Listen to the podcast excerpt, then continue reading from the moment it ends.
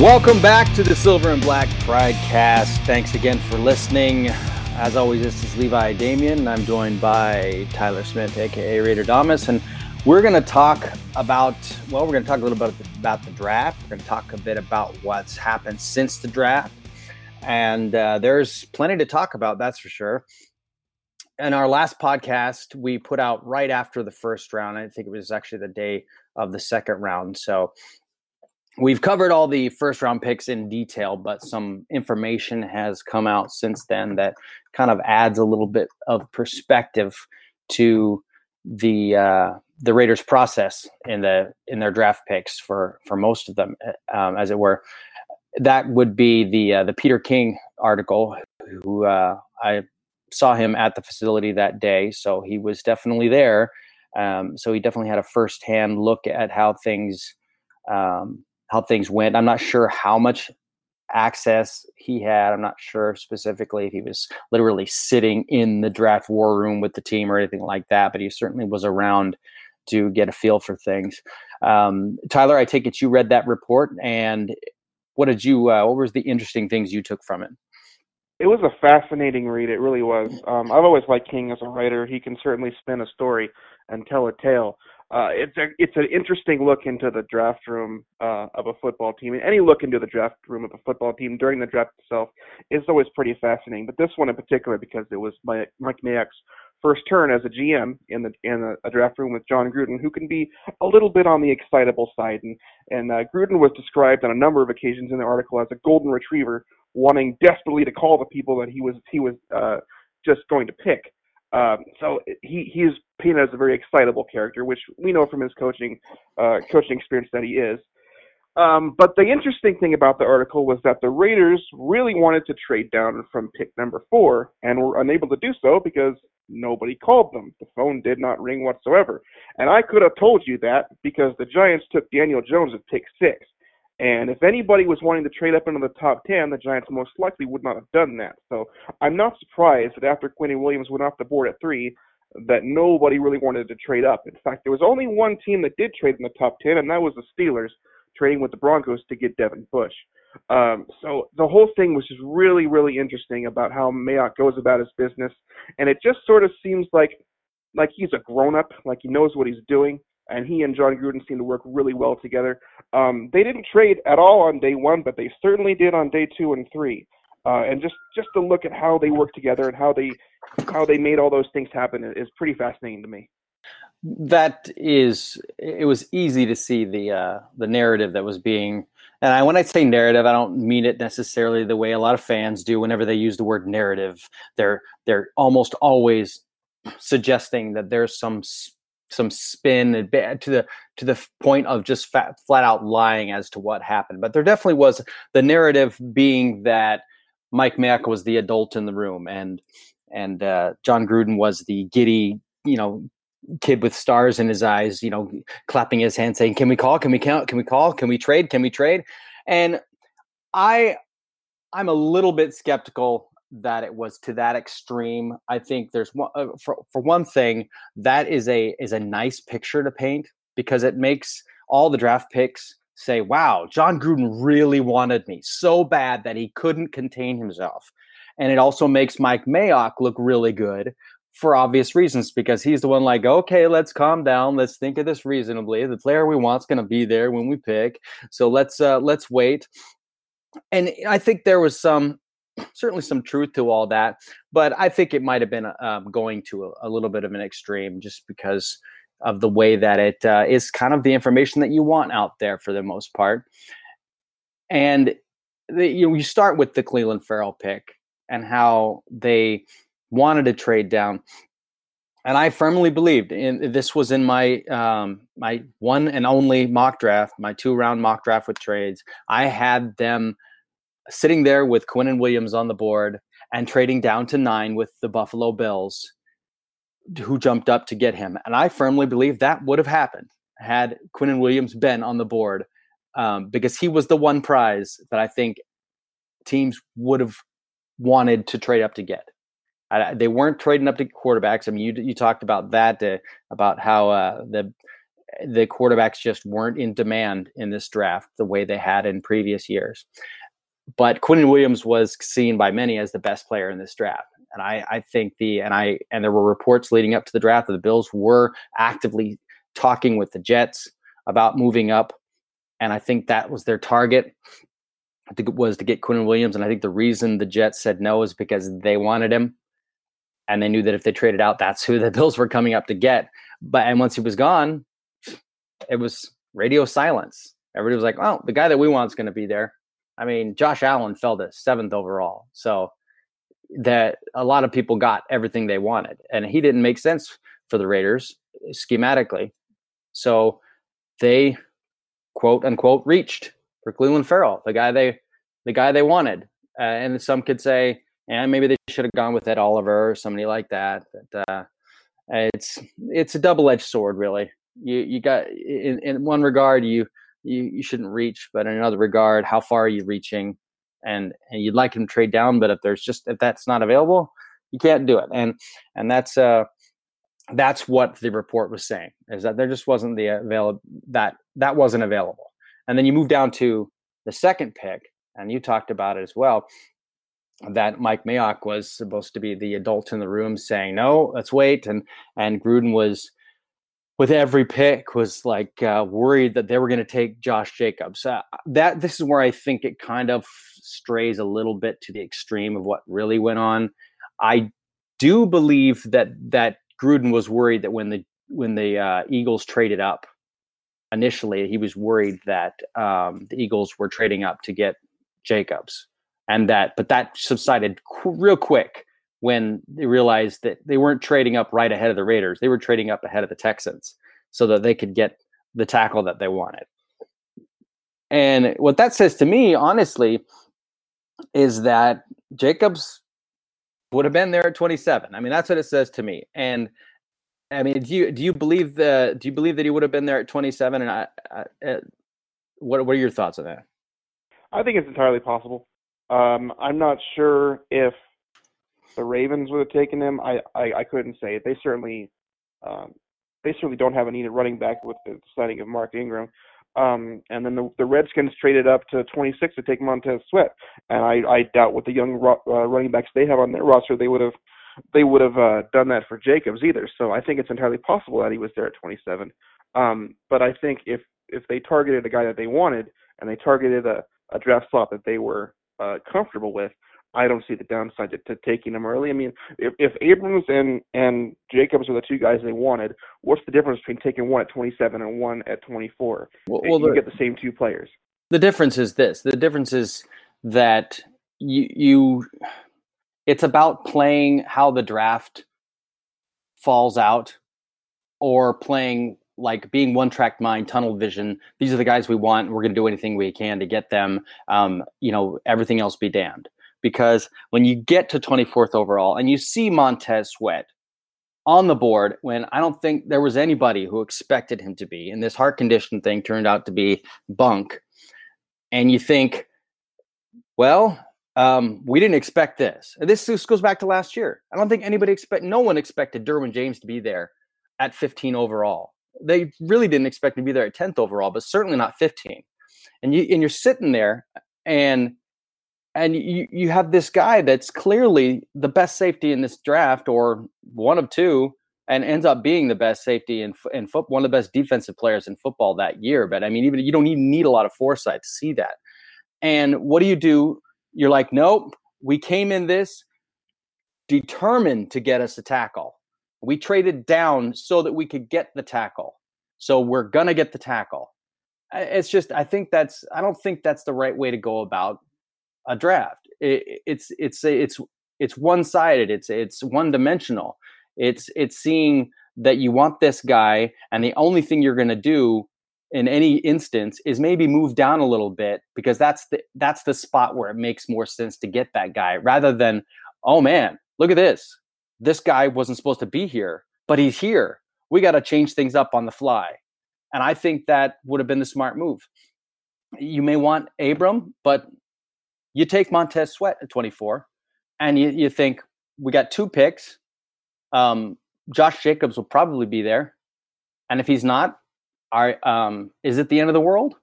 Probably not. And I know hindsight's twenty twenty, but it, it's possible that they thought, well, we um, we've wanted Jacobs this bad, so bad that supposedly Jon Gruden kept wanting to trade up to get him. Which I don't like. I said, I think it's a bit of an, an exaggeration of uh, as to the eagerness of that to happen. Um, and so they were they were basically like, if Jacobs is there at 24 and we get there, no matter what happens, we're taking this guy. It's like um, that. But at 27, had Montez Sweat still been on the board, would they have pulled the trigger on him then, or would they have once again said, no, Abrams our guy, we're going after him? I, I think that that's the wrong way to do that because you're also assuming that that Abram would not be there at 35. We don't know is it is it that like that uh, much of a, a a dire situation that you cannot absolutely cannot afford to miss out on getting Jonathan Abram? If if you could well, get we a, won't we won't know the answer to those questions for another another two or three years. The the thing that killed me last year about the Derwin James thing was not necessarily that they missed out on Derwin James. It was the fact that they drafted a guy who might have lasted until the second late second or, or early third round uh, instead of, of Derwin James, at least we can say for all three of the Raiders draft picks last week that all three of them had been widely expected to go in the first round. These were not surprises that they went in the first. It might have been a surprise that the Raiders personally took them, but these were all guys that had been widely mocked in the first round. And I will Abram? also say this for Clelin. I would know. Most mock drafts I've seen had Abram in the second round. Well, I saw him in the very early second round or very late first. So I'm not uh, 27 is well within the range where I expected him to go.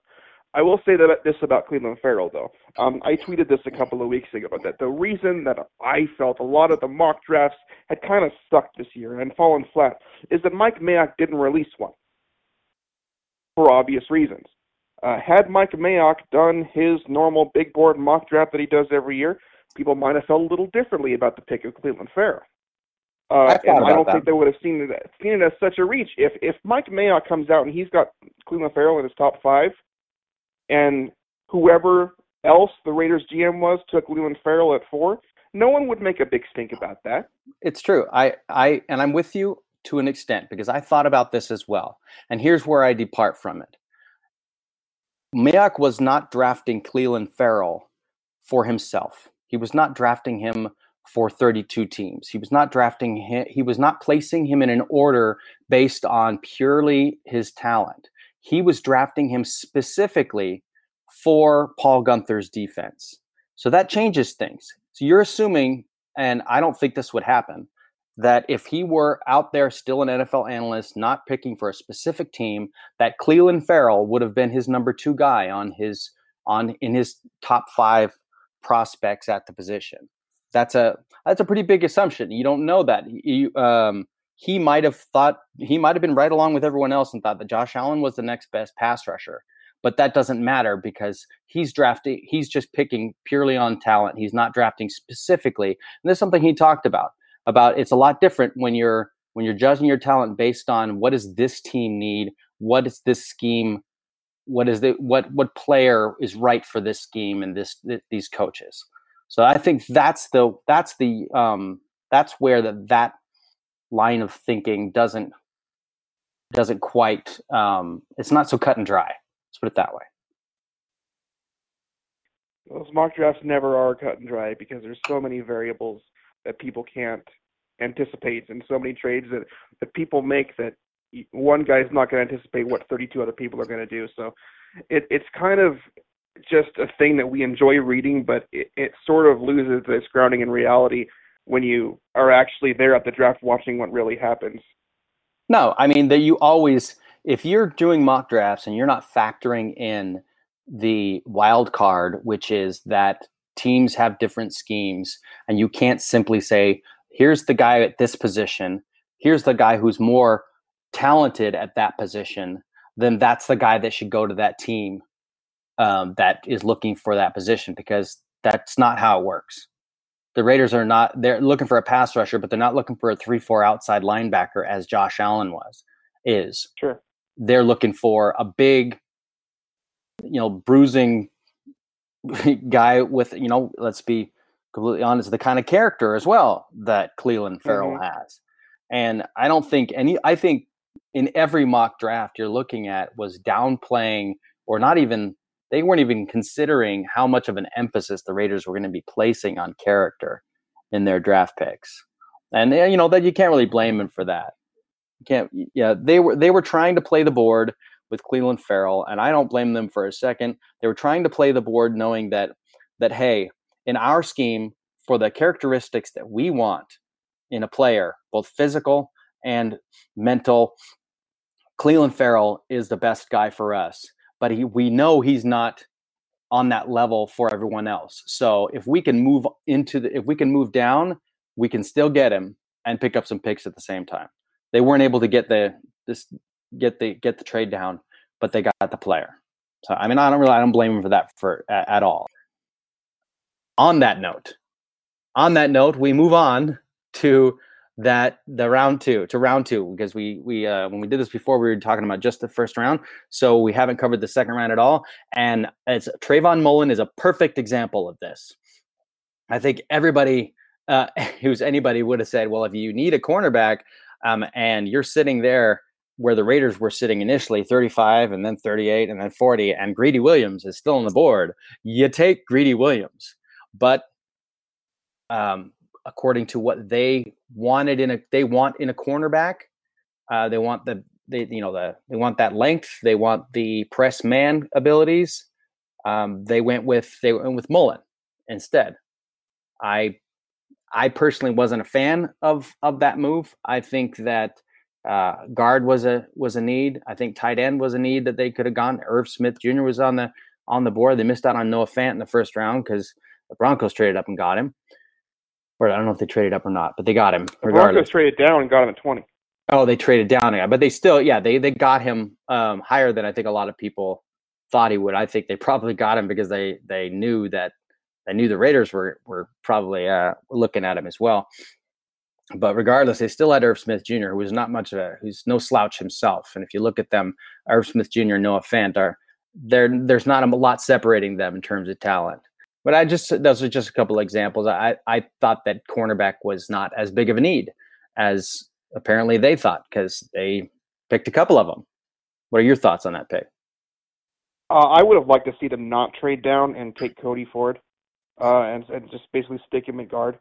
Uh, I think he would have been perfectly capable there, and I think he would have made the the Raiders' offensive line more or less complete. Uh, but I do like Trayvon Mullen. I, I watched a lot of Clemson games over the last year, and people just did not throw at Trayvon Mullen, which is why he never gave up a touchdown in coverage in his entire college career. And I gave up a total of, I think, around 300 yards uh, for the entire time he was playing in Clemson. You just did not try this guy, and if you did, uh, he would basically make you pay. Uh, so I don't have an issue with the pick. Um, what I do ne- sort no, of have make, an issue with make very many people pay. He didn't have any interceptions well, this season. So he, what I mean was that he did not complete the pass. If you uh, uh, make pay is a relative term. I mean, you, you were not going to have a lot of success if you went to his side of the field, and and that's so, sort of what you want in a guy is uh, what what Nnamdi Asomugha used to give to the Raiders, which was basically shutting off one entire half of the field. This is a no-go zone. Don't even bother looking over here. It's not going to happen. Uh, and so that's what Mullen brings. Um, but Greedy Williams, I think, would have been a nice pick, and and uh, he, he brings all the measurables that you want. But um, uh, you know, if you're if you're going for character, if you're going for that that A plus human being, and not necessarily just an A plus football player, uh, well, the, you know, Mullen is a better bit better fit for the Raiders than than Williams was. Williams fell to the Browns, who clearly don't care about anything like that. they're they're quite comfortable with people who have a little bit of an ego, considering they just traded for Odell Beckham Jr. and that's fine. Uh, the Browns on paper are fantastic. He fits in right right in with them, um, and the Raiders got better too. So either one of those, uh, both of those picks are, are are good in my view. Um, I, I you know they didn't trade up into the third round, which kind of surprised me, um, but they did an awful lot of wheeling and dealing after that.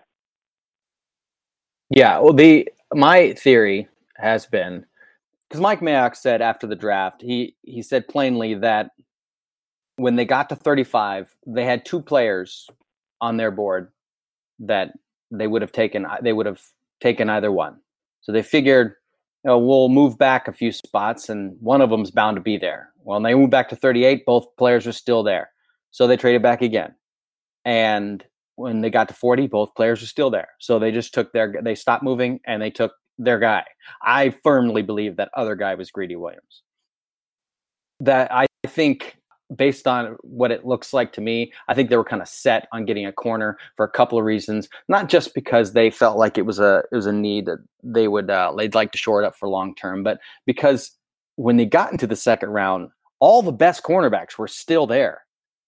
And I think at, at the top of the second round, a lot of people are like, uh, "We got to partake even if it, cornerback isn't a great need, we got to partake in this in these cornerbacks before they're gone because I don't think anybody expected the likes of Byron Murphy and Greedy Williams and all these guys to still be on the board once you uh, once you got into the, the, the second round. So you saw that run happen. I mean, Byron Murphy was the first one. It was uh, Rock got the was the next pick after that and then you know I, am not sure who went between there and the Raiders, but the but the Mullen and then and Greedy and like and bang bang bang bang, you know, like all these cornerbacks who everybody was shocked was still on the board started coming off the board because it's a matter of value. It's like if you're if nobody partook in in uh, getting these top cornerbacks in the first round, you want to get first round pick value at the top of the second. You go with the, with that position which was untouched and has some pretty good players on it. And I think that's what the Raiders were thinking there when they got Trayvon. I was Mullen very and, surprised. Yeah, I was very surprised when the first round ended, and the only corner taken had been DeAndre Baker by the Giants. Mm, that's uh, right. With the 33rd pick, I would not have been upset if the Raiders had actually traded up to get Byron Murphy. Um, I, I suspect that's one of the trades that Frank Caliendo tried to work out with Steve Keim, the GM of the Arizona Cardinals. Uh, that that was hilarious. Um, but uh, I, I would have liked to get a really you know elite corner, and that's not to say that Trayvon Mullen isn't one, um, but there were there were four or five really good corners who just hadn't been selected for whatever reason. I've never seen a first round that didn't have a cornerback in it. You know, and and DeAndre Baker is a, is a, is a fine corner, but usually you get three or four or five really mm-hmm. good corners who it's get taken in the first round, and it just did not happen this year. You got you had a much weaker quarterback class uh, in this year's first round than he had corners, but you had several quarterbacks taken. And it was just puzzling to me what the, the priorities of this teams were that you leave though, that many good cornerbacks on the board into the second day. I would bet. I would bet. You know, I, I, I include Byron Murphy in that. I, I would bet the Raiders probably would have want. They wanted him too. I, I think he w- he was up there as well. I wouldn't be surprised even if he was ahead of Mullen in their in their eyes because they like they like that gritty, hard nosed man press attitude. And Byron Murphy's your guy if that's what you're looking for. He's got all that. The good thing, and you look at you like even if even if you're like myself and you're like, uh, well, there you know I would prefer like like you too, like uh, the uh, getting that guard or tackle. Um, who did you say you thought they should get? I I I I think they should have drafted Cody Ford over. Yeah, Cody over Ford. That would have been a great down at all. Yeah, that would have been a great pick there. Um, would have filled the guard position potentially to move a move to tackle if need be. Uh, I think it would have been a great pick. He was another one of those guys that was was projected as a mid late first round pick who was shockingly still available at 35. He'd have been great.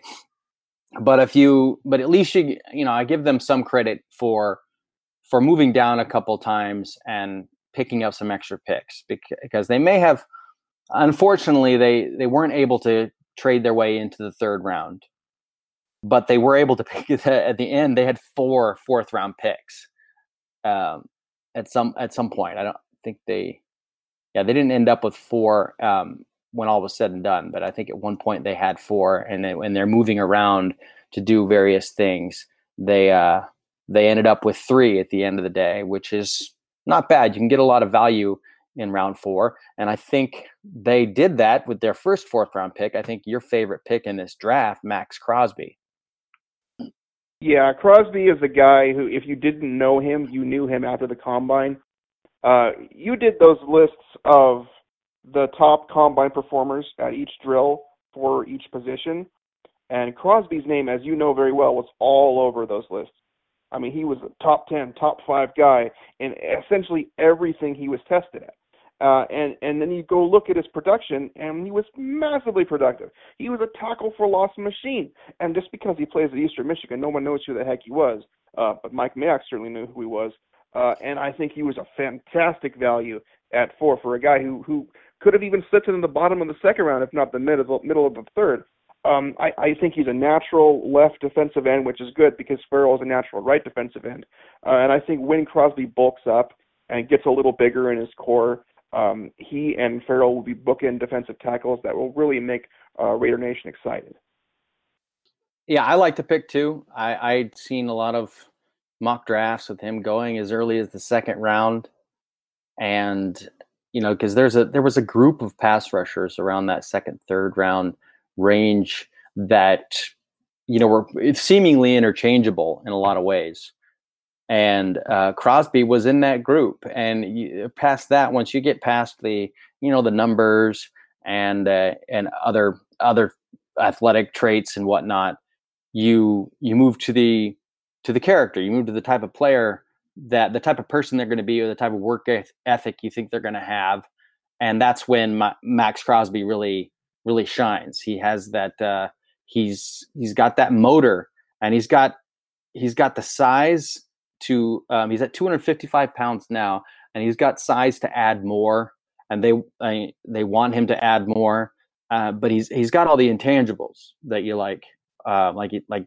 uh, I think it was Mayock who said he he plays like his hair is on fire, which is a you know you hear that now and then, but you watch Maxx Crosby play and you see it. You see it on the field. You see him playing like his hair is on fire. And I was uh, I was uh, impressed with the pick as well. I'm not sure how much of an immediate impact he's going to have.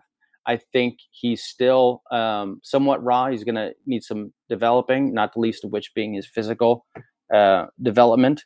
But uh, he has a he has a, high, a pretty pretty high ceiling, and I wouldn't be surprised if he and Arden Key are battling for um, that posi- that um, situational pass rusher position the Raiders want. Yeah, I see him taking over um taking over that that base defensive end on the 4-3 role.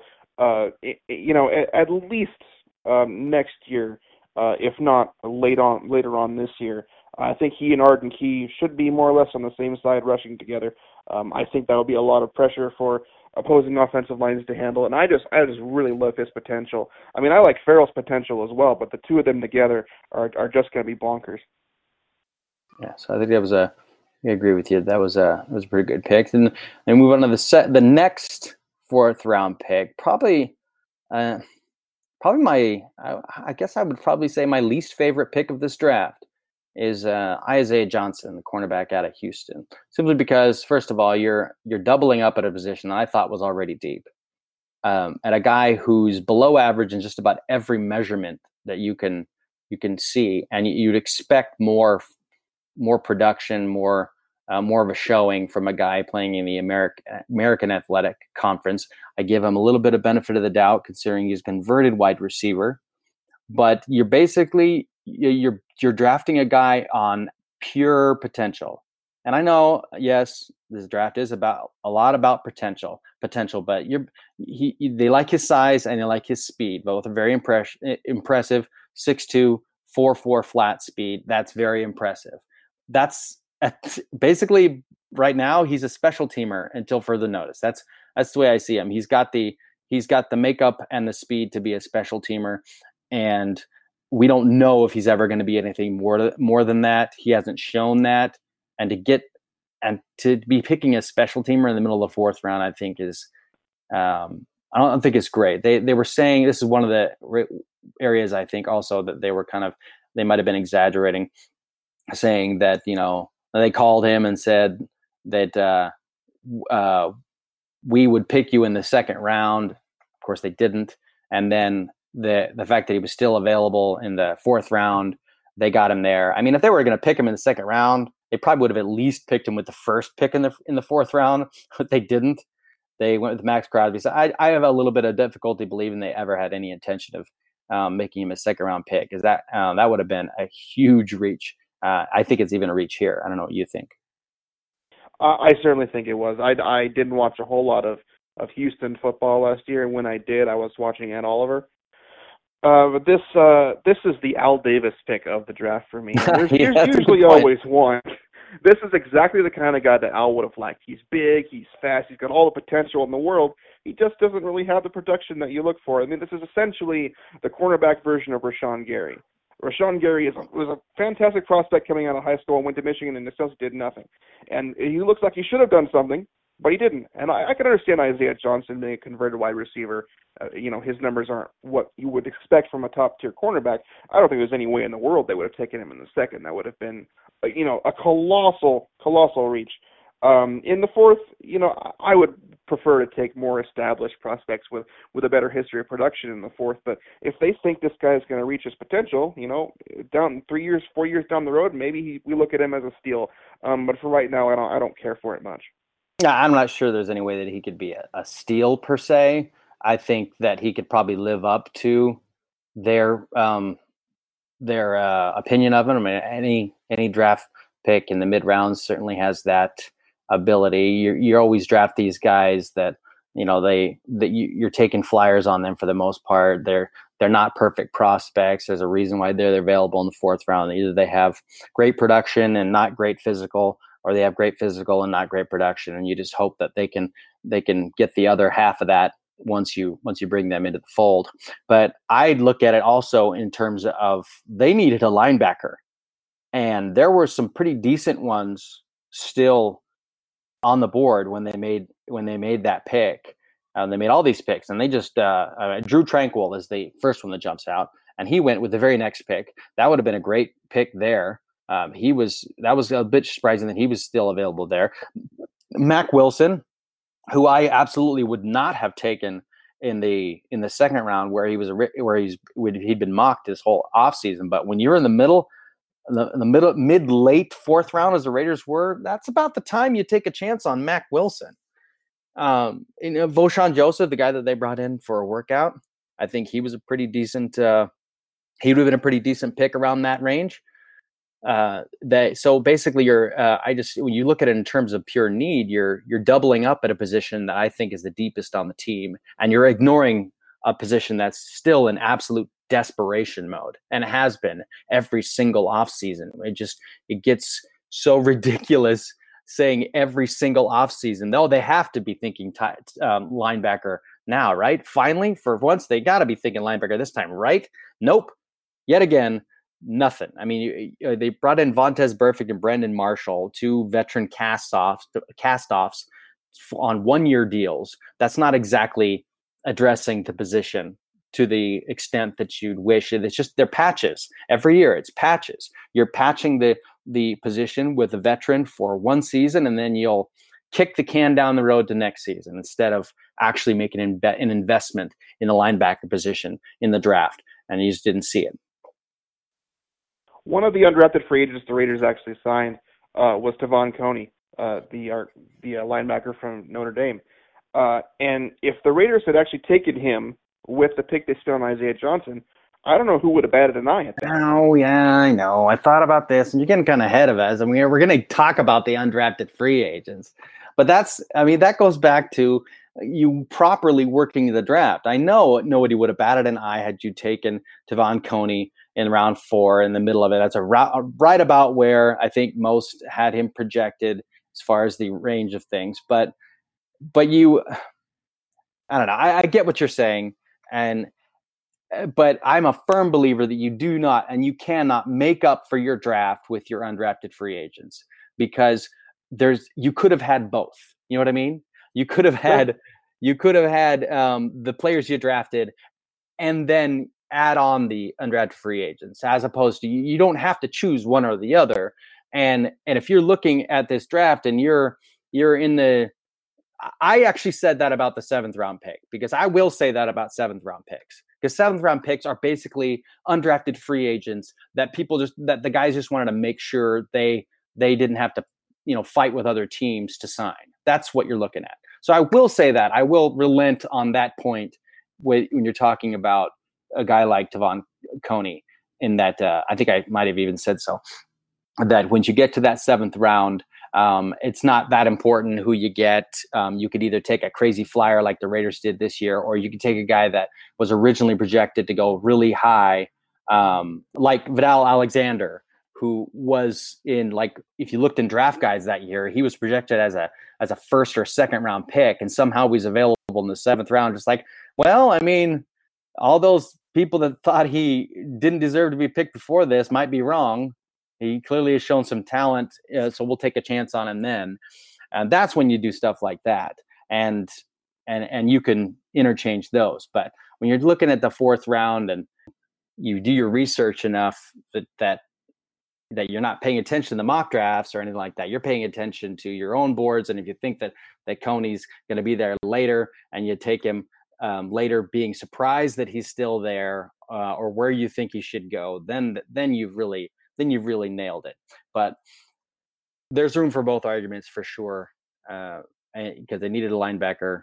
Uh, we'll see if Coney can be um, can be that great undrafted free agent. But we'll talk about that once we get finished talking about the actual draft. Next up is the uh, third, fourth round pick, and they got Foster Moreau. Now, um, my only criticism here it goes back to what I was saying when we were talking about the second round pick that I think that's when they should have gone after tight end because there's such a glaring need. This idea that that Darren Waller's the guy and they're going to put all the um, put it all on him, give him this great opportunity, I think is just ill advised. You don't you don't go into it. He might be great. He showed a lot late last season, but to to put all your eggs in that basket seems unwise to me. You bring in a, an, another guy and to compete for that starting spot, and I don't think Moreau is that guy.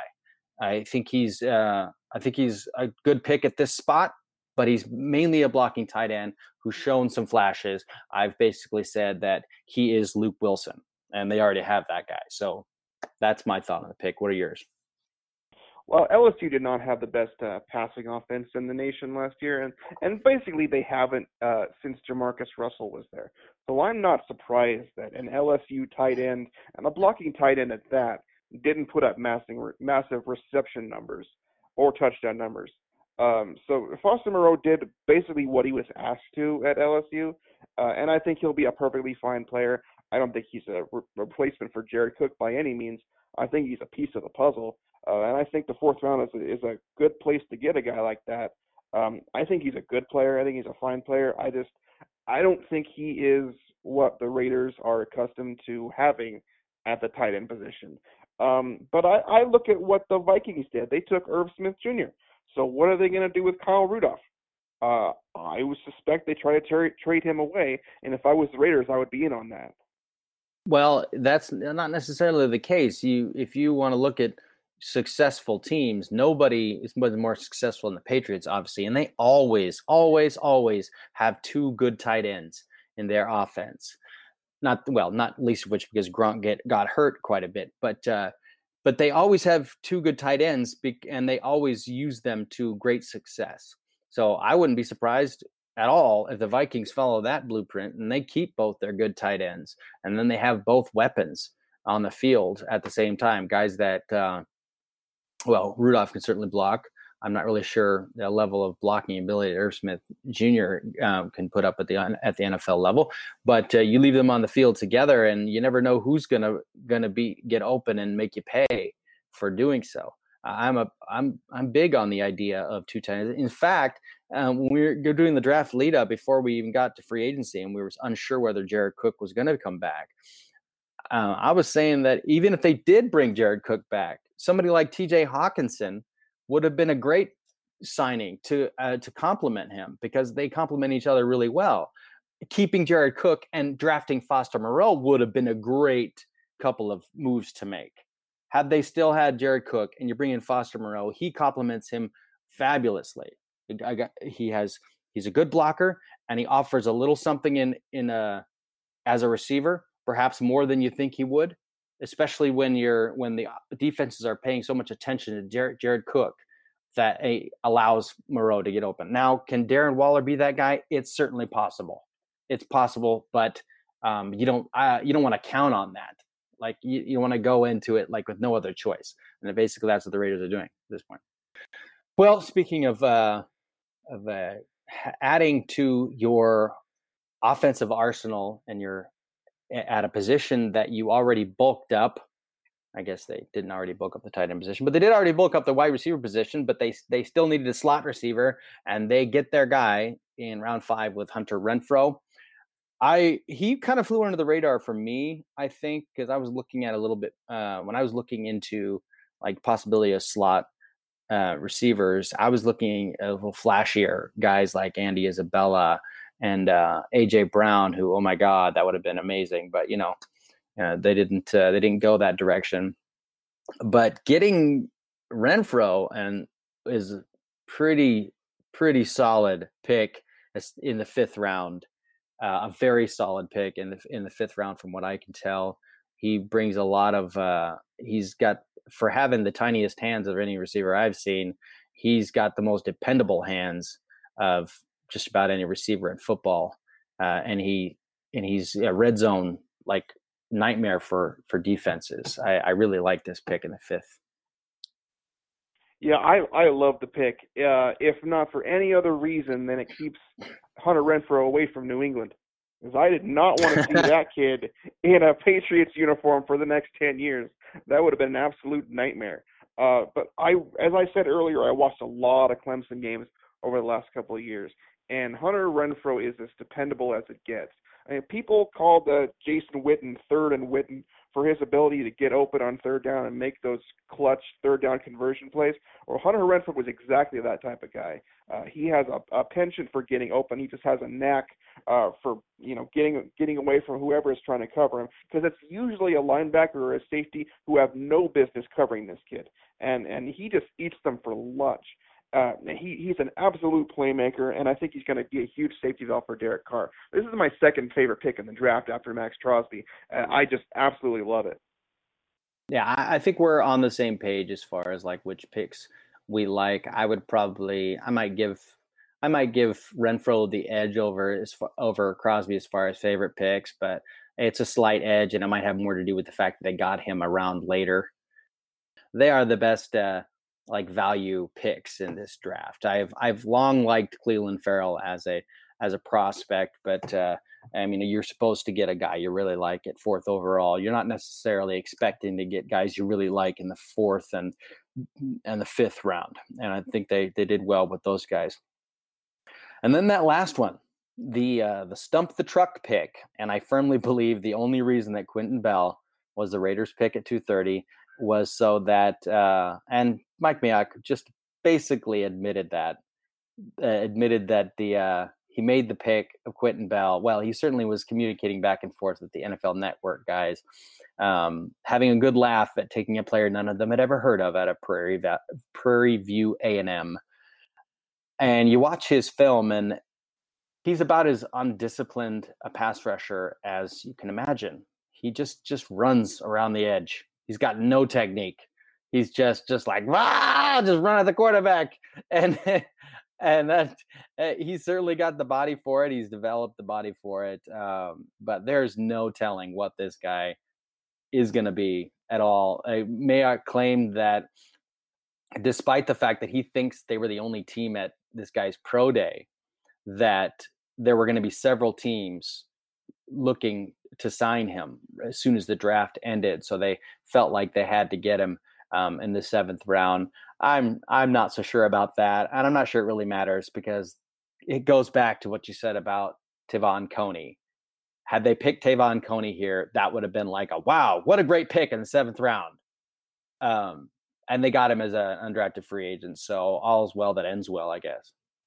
Yeah, for what I'm hoping from Bell is to be a core special teamer. He certainly has the build and the size for it to be a gunner, uh, like what we used to have in Taiwan Jones. If he could become that guy, uh, then he'd be a huge asset for the Raiders. And frankly, anything else on top of that, as far as pass rush goes, is gravy. Gunner, I don't know. He's a little bit big for a little bit. He and they expect him to get even bigger. He's probably a little bit too much, too big to be a gunner. Usually, you you want to get like a a safety or, or somebody who's faster who can get down the field as uh, to, get to get that flyer role. I don't think he's quite he's that's quite what they have in in store for him, but certainly uh, potentially uh, produce on special teams. It's yeah, it's just it was a good laugh.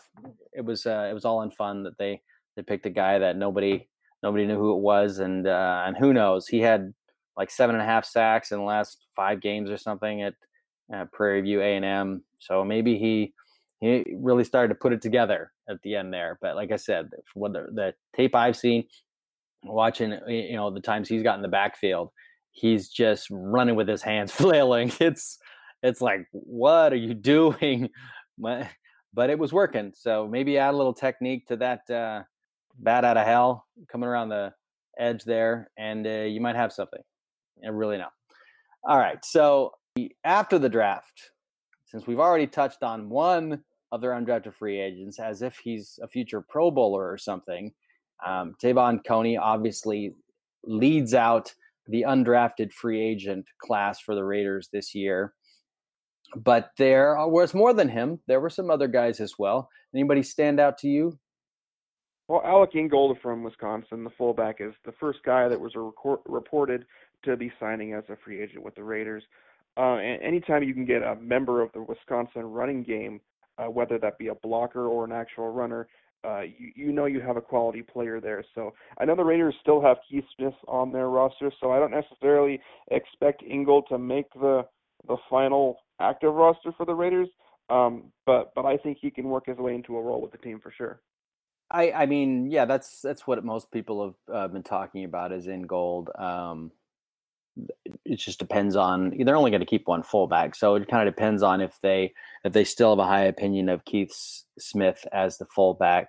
Uh, there were a couple times earlier in the season where they tried to use him in short yardage and and he, it didn't work out so that that could speak of whether they their opinion of keith smith isn't the same as it once was but ingold would have to be able to provide what Smith can't, and a lot of that is special teams. Keith Smith is great on special teams, uh, so he's not just a fullback. He he provides that. So they brought in a lot of fullbacks, and and and every year it seems like they're. Uh, there's a guy they brought in last year that was like instantly people were talking about how like oh man he's a beast, and he was literally cut the next day. Like it was they brought him in for a rookie mini camp and is like uh, i remember tweeting out something i can't remember what the guy's name was but tweeting out like that he was the most fullback looking guy you'll ever see in your life and he absolutely was and then he was gone. I, I wasn't saying that to suggest that he was uh was an was a sure bet of any kind to be the fullback he just certainly looked the part there was no doubt. So uh the, there's a lot of factors that go in this. They also have Ryan Yurachek, who they had last offseason, and they brought him back this offseason. So those are your fullbacks at the moment. Um, if you know, granted, the UDFA's aren't official yet, but they're they've all been most of them have been confirmed.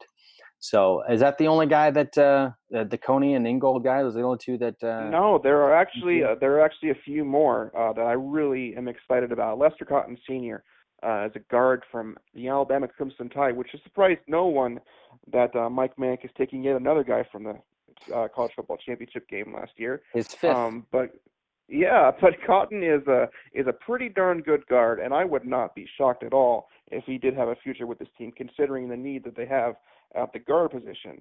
Um, another guy I really like is Keelan Doss, and he was a mm-hmm. guy I had mocked um, for them in the late rounds. I thought if he had been a, an actual draft pick of the team, that would have su- surprised and shocked nobody, and I think it would have been a wise pick. Um, Keelan Doss is an excellent wide receiver, um, and if he makes the team over a guy like Keon Hatcher, um, I think he he could be an asset for the team. Um, another guy who, who interests me is Vince Papale Jr., um, the son of the great Vince Papale, who had a basically a walk-on tryout with the Eagles back in the day. Uh, and this is his son, a wide receiver out of Delaware. Well, uh, who's got a to be, to be clear, got a uh, he's got an invite.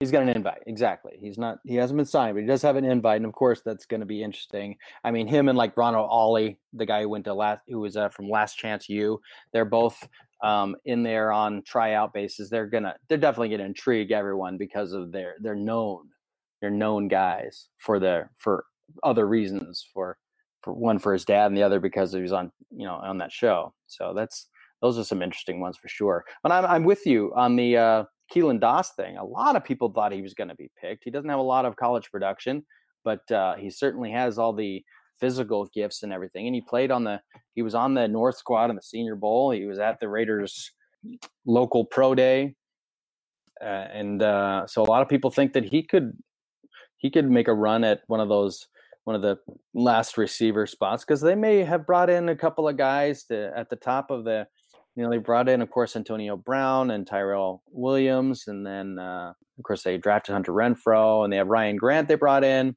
but i would say you, you, outside of those four guys can you see anybody who's like a sure in any way a sure bet to to be a cut above the rest i don't well, it depends on J.J. Nelson's hands because we don't have any questions about his speed, but we certainly do about his catching ability. I that's the thing is I don't that's that's just it. Is I don't think that he's um, even in the uh, in the probably to make this team. I could de- I definitely see uh, an upstart player coming in taking taking that roster spot, spot. I I, think it'd be a real hard sell for him to make this team. He's gonna he's gonna have a tough job, especially when you consider he's getting paid uh, more than these young guys, these young hopefuls. And probably about twice. He's getting paid, I think, about a million dollars, which is not a lot. But when you're when you're talking about these these young guys at Keelan Doss making a, a rookie minimum, he's he's making about twice as much as them. And if if if you're like, well, they they're on kind of even like even ground as far as talent is concerned, you're going to take the cheaper guy in, in more times than not. And you know, the each year there's all, there seems to be an undrafted receiver that makes some noise. Last year it was, uh, I mean, Saeed Blacknall started came out of nowhere, started impressing the staff. Uh, Keon Hatcher, he impressed them quite a bit. He actually had them. He actually made the roster over uh, Martavis Bryant uh, at that, if you'll recall, at the first part of the season. So yeah, there's that was always the famous these... Jon Gruden. They're going to push me out of the out of the airplane if I don't put this guy on the roster. yes, exactly. And then a week later, he was cut for Martavis Bryant because it's just like that's an example of like. Uh, you know, it's all fun and games, and but in the end, it's just a little bit of an exaggeration. It's not. It's not. Uh, you, you. The only reason they kept him is because they knew that they they were not going to sign Martavis Bryant. They're not. They were not. He was not going to make the roster because they knew that suspension was coming and they wanted him on a non-guaranteed contract. So they they waived him. Nobody was going to pick him up because why would they pick up a receiver they knew was going to be um, going to be suspended? Then after week run, week one they bring him back and basically paying him game to game until he's gone. And so that's all that was. That was just like you're our placeholder until Martavis Bryant until we bring him back in and uh, it's a little unfortunate because I think Keon Hatcher is more talented than than just being used that way. But uh, they certainly like him enough to. He's back with the team, and um, but he's going to have a battle. You know, he's got another upstart here, and Keelan Doss. Well, like I said, doesn't have the production, but he certainly has the the athletic gifts. I mean, he reminds me a lot of, in this instance, of Rod Streater. Rod Streater was played in an offense in college that didn't he i think he had like 18 catches or some some nonsense. And then he came and he ended up eventually becoming a starter for the raiders and putting together a decent little uh, career. He he had definitely had all the physical talents. It just uh, sometimes you're not given as much of an opportunity in college. A lot of the other prospects are are like a like a who. I, I i'm not really uh, some of them you may have may have heard of, but they whether they can actually do anything. I think I, I think there, I have a feeling that um, one of these offensive linemen, who's like a tackle, like Tyler Roemer or something, who's a tackle, and maybe they um, maybe they switch him to guard and they get the best out of him, something along those lines. Yeah, rookie camp is going to be really interesting this year. They got a really good crop of kids, uh, and I'm excited to see what they can bring to the table. I wish they would stop waiting so long to make these announcements on the uh, which undrafted free agents. I mean, I know we may have confirmed a lot of them uh, of the signings, but it just would be nice to get some official word a little sooner. I mean, a lot of teams are a lot of teams are making the announcement the same day, or they're at least announcing a few of them the same day. Uh, they're they, they always kind of take their sweet time on announcing these, but uh, we got a pretty good idea of who's in house at the moment. But this week, after you know, aside from the undrafted free agent frenzy, as it ends up being, uh, Raiders got a bit of bad news in uh, Isaiah Crowell you know, tearing his Achilles in practice. That news comes out in the morning, and I put together the list of the five free agents that could replace him. And literally, there's it, 12 minutes after that, that article published, the report comes out that they'd re-signed Doug Martin, who was among the five players, mind you. That imagine said, if he hadn't been. If he hadn't been, that would have been egg on my face. But there's no he way he wasn't going to be. He's the one who makes the most sense. He might not be the um, the one that that you get the most excited about. I mean, you'd be the most excited about seeing Marshawn Lynch decide maybe I will play another season. Uh, which we've never gotten any official word that he won't. We just have reports that he's not expected to come back next year. So until we we hear from him or someone else with an, in an official capacity, I'm not going to rule it out. Um, and then you know like a Jay Ajayi who uh, who's who was injured last season, but he's very talented. Would be a great addition to any team, and he's going to sign on with somebody. Um, and but Doug Martin may not be the most exciting, but he's the one that makes the most sense. He averaged four and a half, uh, four point six yards per carry last season. He knows the offense. He can just come right in, and that's what they did. Same day, same day as they as they as they uh, they probably learned the news about Crowell like last night or something, and they um, bring Doug Martin right back in. Like he was just waiting, waiting there, waiting there for the Raiders to call. Come on back. Yeah, he was pretty solid last year for the Raiders uh, after Marshawn Lynch went down. He he had games that were better than others, but when he was good, he was pretty darn good. So I'm excited to have him back. But man, if, if this makes the Josh Jacobs pick look really, really prescient, um, because if there's one position in the football field where you could say a rookie can come in and do this job, and he can do this job at a really good level, um, it's running back. We saw that last year with Saquon Barkley. Started immediately and was rookie of the year and was immediately in the top 10 best running backs in the NFL.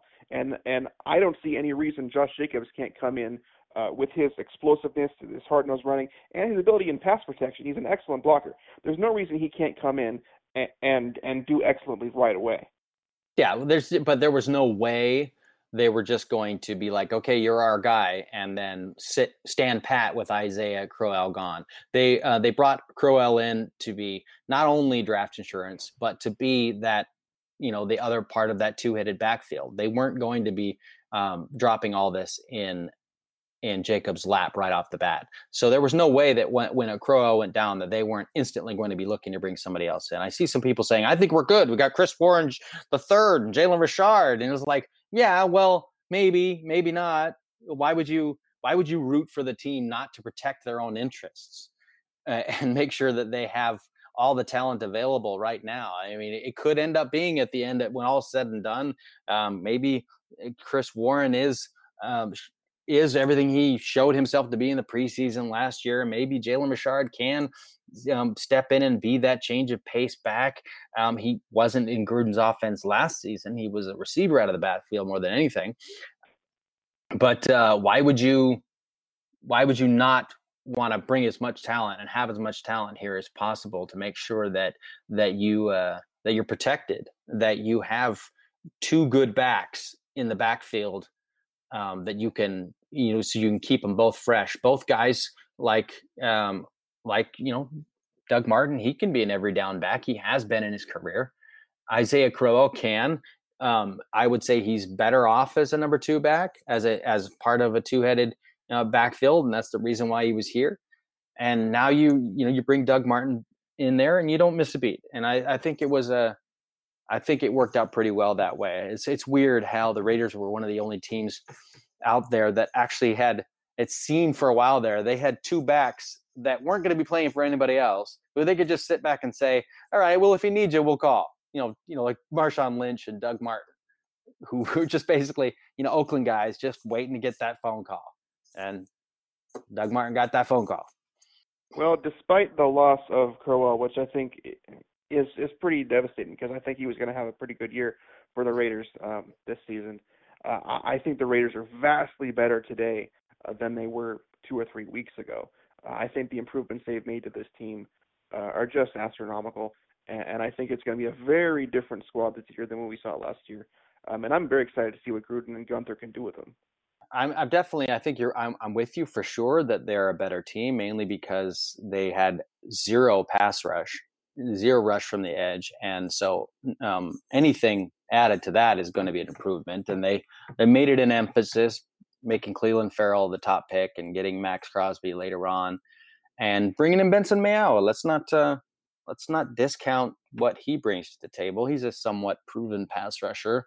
He, you know, bringing him back when you know they had he basically broke out with the Raiders initially when when they signed him off of uh off of waivers from the from the, the Seahawks. They liked him there, but he was just basically kind of the odd man out. And but the, the Raiders saw talent, they brought him in, and he he looked pretty good, and he's carved himself out a nice little career and now he's back. So I think he's he's a uh, I think he's in line to be the starter across from Ferrell.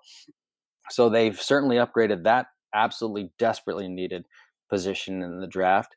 Uh, getting the, their slot receiver, they needed to go with the two big free agent slash trade uh, receivers they brought in this offseason, I think was big. Um, getting that safety, I think was was good. I'm I'm not sure a lot of people think that he's going to replace Karl Joseph. Like they, everybody just kind of assumes that's what's going to happen. That Johnathan Abram is um, going to replace Karl Joseph. I'm not so sure about that. Um, I've heard you say that you think he's, uh, and we talked about this in the previous podcast, that he's got similar skill sets. Uh, although I think Karl Joseph's a much better, much better in coverage, uh, deep coverage as a free safety type than I think. I don't think that's in Johnathan Abrams' game and I think that's where they that's where they separate in that. So I don't think it's a given. It's certainly possible if they get some kind of great deal that they trade they try to trade Karl Joseph. They talked about it last year, but I could easily see them both taking the field together as well. Um, either way, adding some talent to that safety group was necessary, so that was an upgrade there. Um, what else? I mean, obviously the running back position where they for a while there didn't even have a starter. So now they have Doug Martin back and they got Jacobs in there. So that position is is done. I, I think really what we talk about now is the positions that needed to be filled, needed an upgrade, and they weren't. I mean, what positions uh, do you think were neglected when they shouldn't have been? I think the, well, the glaring ones, I guess, are middle linebacker and guard. Um, they didn't address those at all during the draft. They certainly did with undrafted free agents, but you know, who knows if if any of those guys are going to actually make the final roster or make any sort of impact at all. I suspect a couple of them could, um, but I'm not going to go on a limb and say they will. Yeah, they that, definitely a guard and linebacker. I also mentioned before tight end. I think they just didn't give that as much um, attention as yeah. And Jared Cook is a big loss. That's they they can they can tout Darren Waller's skills, but and he he does look like he's a talent. But let's not forget, five months ago he was on the Ravens practice squad. They plucked him off a practice squad, and you don't do that Play him for three games and then say, "Here you go, kid. You're you're the starter. Um, lead us to you know give us what Jer- Jared Cook gave us." Uh, that's just I don't know. It just doesn't seem wise. And and there wasn't a lot out there in free agency for tight ends, but they had, as you know, some good tight ends near the top of this draft, and they had a shot at one of them, and they didn't take it. So that's those are the yeah, I think those are definitely the positions that uh, that were neglected. You have a couple of patches you know, uh, at the linebacker position um, that can maybe hold you over, but a long term answer was needed. You got um, Denzelle Good at guard, who just like Waller played pretty well in a few games late in the season, uh, which doesn't seem like it should be enough to say, um, "Here's the keys," and go out there and run the engine of this of this offensive line. To expect that and he had some good, some decent games in Indianapolis. It's not let's not downplay that that he should probably never should have been waived in Indianapolis, and he showed himself to be fairly talented there.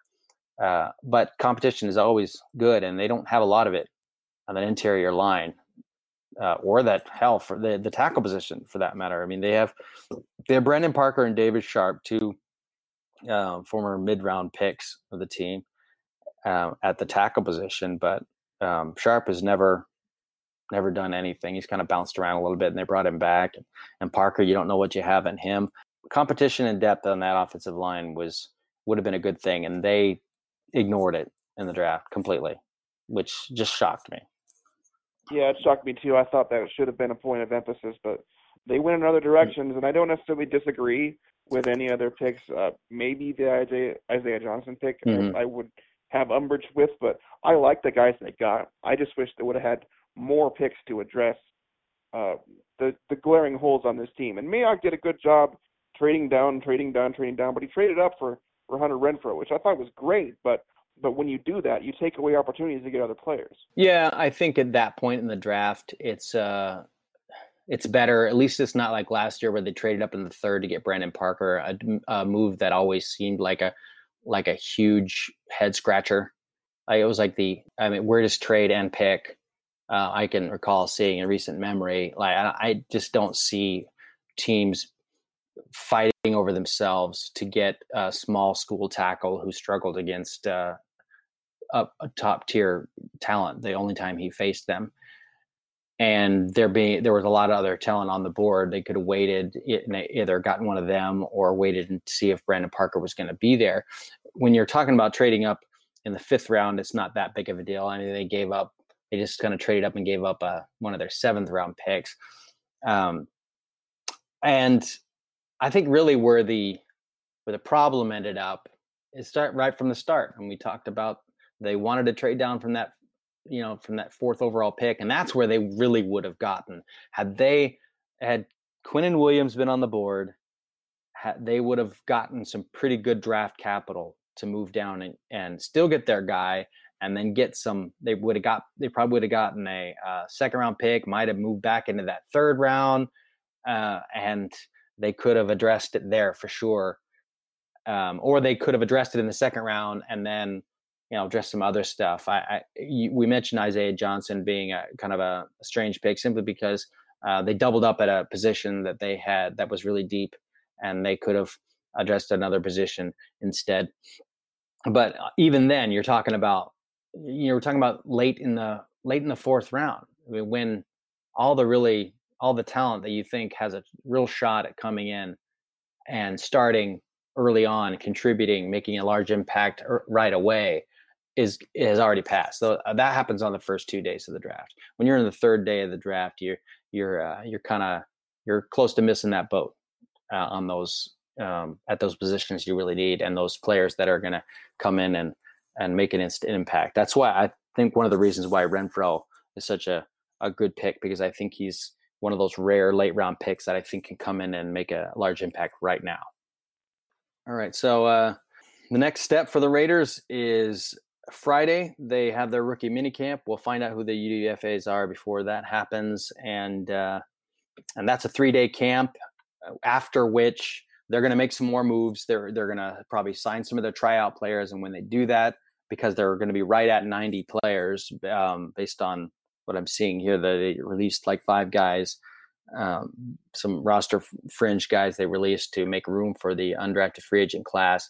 And after they have their their rookie mini camp. They're probably going to sign, you know, maybe three tryout players, and therefore some other guys are going to get uh, lopped off the 90 man roster to make room for them. So the the the um, transactions will continue into early next week after the uh, probably I think uh, Sunday is the last day of the rookie mini camp. So we should, as early as Sunday evening, we should be seeing some uh, some of these, see if any of these tryout players will make it as well.